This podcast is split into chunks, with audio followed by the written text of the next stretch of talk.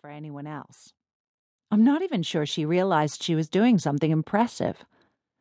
I leaned sulkily back in my seat, trying to look casual as I sipped my non alcoholic cosmopolitan club soda, grenadine, and a maraschino cherry for that finishing touch, and scanned the dance floor. So, Verity, tell me, are you looking for our nasty friend, or are you sizing up the competition? Sarah's tone was mild, but I could recognize the warning lurking underneath the question. Sorry, I said, looking guiltily away from the floor. Aren't you always? Sarah was sitting in the center of the booth, partially so she could lounge nonchalantly against the burgundy vinyl cushions, and partially so she wouldn't be in the way if I needed to move suddenly. Her choice of seating had the added bonus of keeping the crowd at a distance, since the full length of the table was between her and the rest of the club. Sarah doesn't like being touched, something that's generally viewed as a major loss by the male population of whatever city she's in. She has classic black Irish coloring, with pale skin, thick black hair, and eyes that are an almost perfect ice blue. Add in her svelte figure and delicate features, and it's no wonder she's beating the boys off with a stick. Not that most of them would know how to handle the revelation that she bleeds clear and doesn't have a heartbeat. But hey, what's a little inhumanity between friends? Sarah's family, even if it's through adoption. And there's something to be said for bringing a telepath along when you're hunting rogue cryptids through Manhattan's hottest party spots. Without her, I would never have been able to get past the velvet rope. She was still eyeing me. My mind's on the job, I said defensively, plucking the cherry from my drink. Really? I swear. Uh huh. Sarah raised an eyebrow.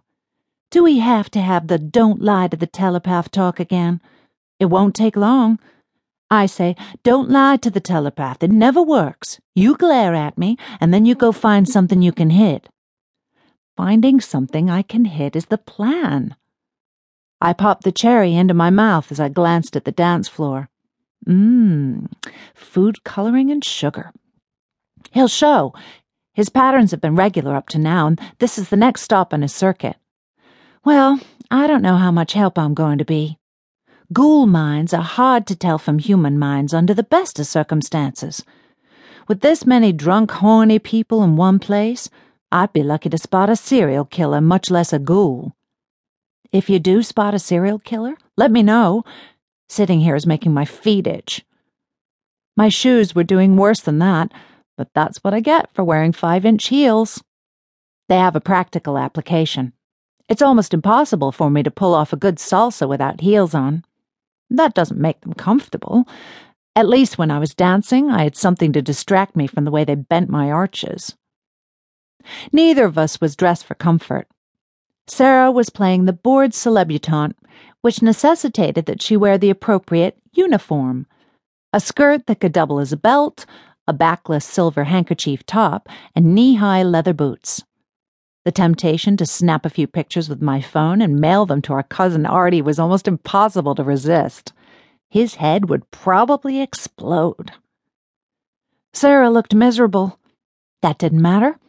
No matter how miserable she was, her telepathy would keep everyone around us seeing what they expected to see when they looked our way. Wearing the right things and drinking the right drinks just made it easier, since she didn't have to work as hard to convince them. My skirt was slightly longer, but only because it's borderline impossible to fit a thigh holster under micromini. I made up for my shameful modesty with a blood red velvet bustier that looked appropriately scandalous, and better yet, had steel corsetry boning and gave me room for five strategically placed throwing knives. Between those, the steel tips on my heels, and the perfume bottle of holy water in my purse, I was loaded for bear. More accurately, I was loaded for ghoul. This one was hunting in Midtown, which is a big no no, and had killed 15 girls that we knew of. There were probably more that we managed to miss. Not okay. If he's here, he'll be on the floor, I said, trying to sound casual. I could tell from the look on Sarah's face that she wasn't buying it, but her sense of telepathic ethics wouldn't let her admit that. She raised her eyebrow again before sighing and waving